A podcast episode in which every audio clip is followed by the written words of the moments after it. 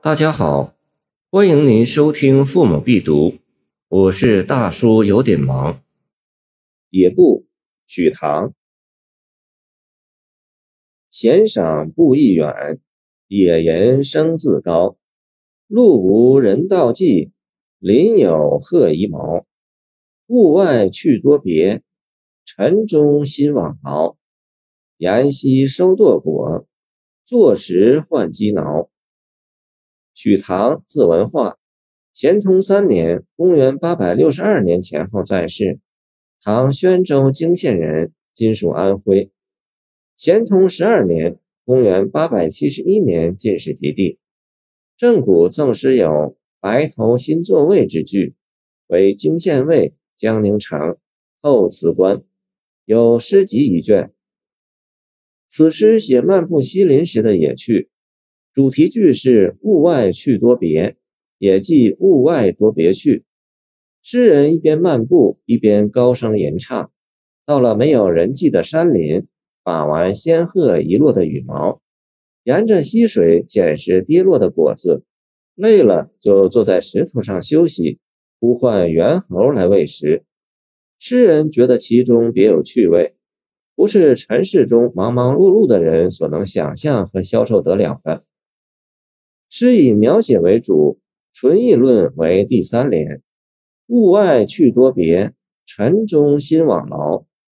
诗人在野外玩耍，轻松有趣，不觉将物外与晨中相对比，认为在尘世中忙忙碌碌，枉费心力，毫无意义。为什么会有这样的想法？可能与其性格和遭遇有关。唐才子传说，许唐苦于诗文。性癖少和，即久困名场。等到咸通十二年（公元871年），他进士及第时，已经五十岁了。他长期落落寡合，穷愁潦倒，难免有沉中心往劳的感叹。而诗人几乎没有不爱自然趣味的。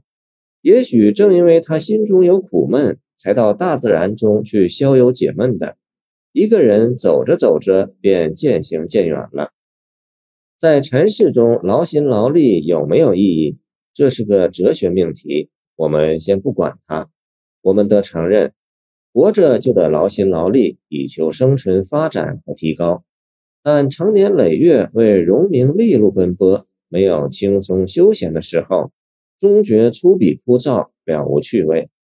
现代散文家周作人说得好：“我们于日用必须的东西以外。”必须还有一点无用的游戏与享乐，生活才觉得有意义。我们看夕阳，看秋荷，看花，听雨，闻香，喝不求解渴的酒，吃不求饱的点心，都是生活上必要的。虽然是无用的装点，而且是愈精炼越好。见北京的茶食。北宋苏轼曾感叹：“长恨此身非我有。”何时忘却营营？见临江仙。当代诗人刘桢渴望：安得此身真我有？自来自去领头云。见登黄山。虽然身为物累，心为形役，渴望轻松自由的心态，古今皆有。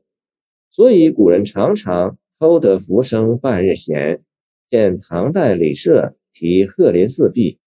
到大自然中去走走看看，与大自然亲密接触，在轻松中感悟大自然的活泼生机与行云流水的潇洒诗意。有名山大川当然爽快，但受时间、金钱的限制较大。我们不妨与身边的自然亲近，像诗人许唐一样。谢谢您的收听，我的 QQ 号码幺七二二九二二幺三零。